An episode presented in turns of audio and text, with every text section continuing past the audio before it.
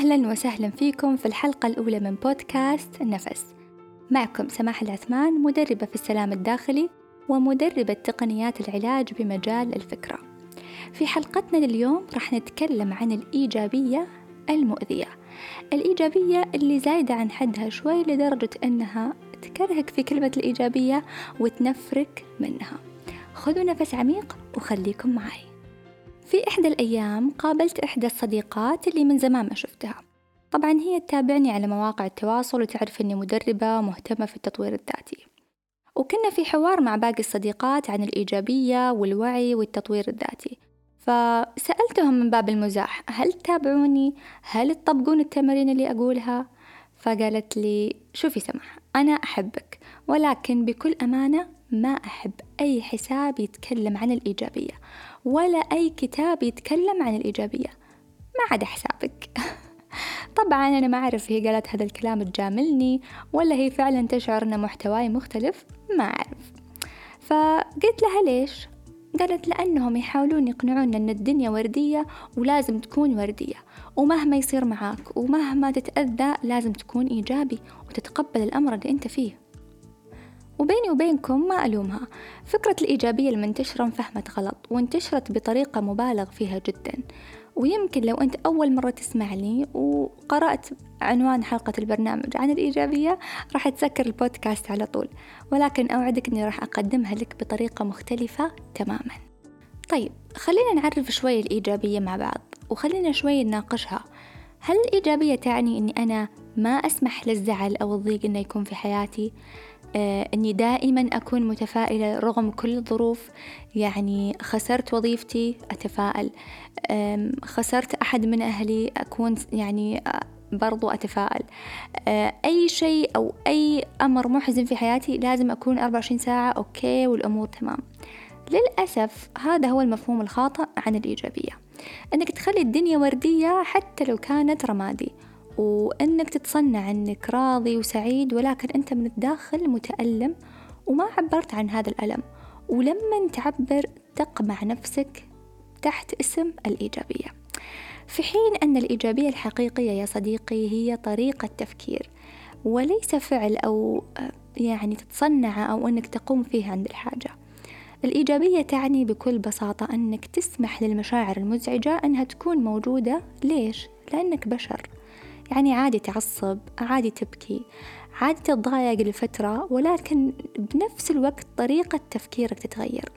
بحيث أنك تركز أنا ليش أو إيش اللي لازم أتعلمه من هذا الموقف؟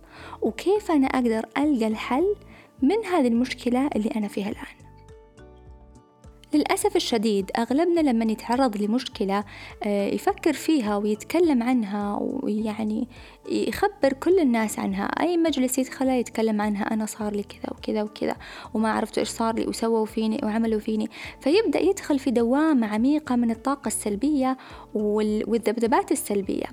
آه، بدل ما أنه يركز على كيف يلقى الحل لهذه المشكلة لا تلقاها مركز على المشكلة ولا حتى يحاول أنه يطلع منها. خليني أعطيك مثال وراح نشوف من خلاله كيف يتعامل الشخص السلبي والشخص الإيجابي الحقيقي. لو, ك... لو قلنا أنه عندنا شخص كان عنده فكرة لمشروع وبدأ يشتغل على هذا المشروع ويطوره ويكبر معاه فجأة واجهته بعض المشاكل اللي خلته يخسر جزء من أمواله أو ممكن يخسر المشروع كله. الشخص السلبي راح يحزن ويتألم لشهور وممكن سنين ويعض أصابع الندم إنه كيف أخطأ هذا الخطأ وكيف سمح لهذا الخطأ إنه يكون موجود. ويبدأ دائما يردد المشكلة سواء على أصدقائه أو كل الأشخاص اللي من حولينه ودائما التركيز حقه يكون على إيش؟ على المشكلة. ما يحاول إنه يجد أي حل ويكون عالق في دوامة هذه المشكلة. أما الشخص الإيجابي الحقيقي يسمح للمشاعر المزعجة أنها تكون موجودة ويعترف فيها. يعني عادي عنده أنه يعصب عادي عنده أنه يكون متضايق عادي عنده أنه يكون حزين. يسمح لمشاعره أنه يعبر عنها لأنه هو متألم من هذه الخسارة. ويخلي مساحة لهذا الألم أنها تطلع من جسمه. وبعدها يبدأ يركز على الجانب الإيجابي من هذه المشكلة. يعني يبدأ يفكر أنا إيش الدروس اللي لازم أتعلمها من هذا الخطأ عشان في أي مشروع في المستقبل ما أقع فيه مرة ثانية؟ إيش هي الدروس أو إيش هي الحكمة أو إيش هي الأخطاء اللي أنا غفلت عنها في هذا المشروع عشان أتعلمها وما أعيد الخطأ مرة ثانية. فالفرق بين الشخصين أن الشخص السلبي عبر عن مشاعره ولكن علق في الدوامة ما عرف يطلع من الدوامة ويتعلم الدرس وينتقل لمرحلة ثانية. في حين أن الشخص الإيجابي عبر عن مشاعره وبعدين على طول التفت للحل كيف يطلع من هالدائرة ويتعلم الدرس وينتقل لمرحلة جديدة. طيب تكلمنا الحين عن الإيجابية وعرفناها وأخذنا مثال عنها. نجي نتكلم عن الإيجابية المفرطة أو الإيجابية السمية أو ما يسمى بال toxic positivity للأسف الشديد أن الأشخاص اللي يتصنعون الإيجابية أو دائما يحاولونهم يكونون إيجابيين هذه الإيجابية السمية تجعل منك شخص قاسي على نفسك. لأنك ما تسمح لمشاعرك أنها تكون موجودة. ما تسمح لنفسك أنك أنت تبكي تتألم تغضب تعصب تتضايق. ليش؟ بحجة أنك أنت لازم تكون إيجابي. طبعا بالإضافة إلى الكلام الخارجي اللي تسمعه من حسابات أو كتب أو أي شخص يطلب منك أنك أنت تكون إيجابي مية بالمية. فتبدأ تكسى على نفسك. وأنا لازم أكون قوي وأنا لازم أتحمل ولازم أكتم ألمي وممكن توصل لمرحلة أنك تكسى على اللي حوالينك. إذا أي شخص جاء يشتكي لك تبدأ تقول لا لا لا أنا ما أحب أسمع الأفكار السلبية ما أحب أسمع السلبية خليك دائما إيجابي.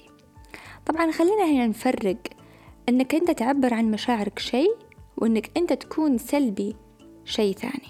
وبالمناسبة في فكرة منتشرة أن المدربين إيجابيين وما عندهم مشاكل وهذا أكبر خطأ. إذا كنت تتابع مدرب أو أي شخص يتحدث عن التطوير تأكد أن عنده تحديات في هذه الحياة زيك زيه بالضبط. إيش اللي يخليه مدرب طيب؟ اللي يميزه أنه درس وتعلم طرق تسهل عليه حياته وتخلي هالعقبات تمشي معاه بشكل أسرع. ودورها الرئيسي إنه ينقل لك هذا العلم وهذه الطرق بحيث إنك أنت تتعلم كيف تشافي نفسك وتتخلص من هذه المشاعر السلبية بشكل سريع. ولكن دوره مو إنه هو يوريك إن الدنيا إيجابية وإنه ما عنده تحديات وإنه ما عنده مشاعر أو مشاكل لأن هذا شيء غير معقول وغير صحيح. طيب والحل؟ كيف ممكن أكون إيجابي معتدل؟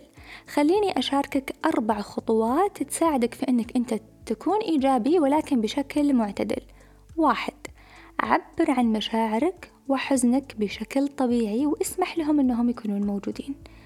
اثنين فرغ مشاعرك وحزنك سواء على ورقة وقلم بالتنفس بالرياضة بأنك تتكلم مع شخص ثاني. المهم أنك أنت تفرغ هذه المشاعر. ثلاثة ركز على الدرس أو الجانب الإيجابي من هذا التحدي.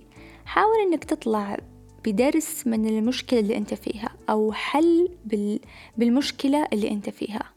أربعة انهض من جديد وطبق الدرس اللي تعلمته. ما في فايدة من أنك تعرف الدرس وما تطبقه لازم تطبق الدرس عشان ما تعيد الخطأ مرة ثانية. وأخيرا خلينا نتعلم كيف نسأل الله أنه دائما يورينا الإيجابية في مشاكلنا وكيف ممكن نستفيد من التحديات اللي نمر فيها في أحداث حياتنا. وكيف ممكن نتعلم من الأشخاص اللي يظهرون في حياتنا حتى وإن كانوا غير جيدين أنهم يعلمونا هذه الدروس بطريقة بسيطة؟ وكيف نكون إيجابيين معتدلين مع أنفسنا ومع الآخرين؟ ألقاكم في الحلقة القادمة اللي راح نتكلم فيها عن المعيقات الداخلية اللي نحطها إحنا على أنفسنا وتمنعنا من تحقيق أهدافنا. في أمان الله.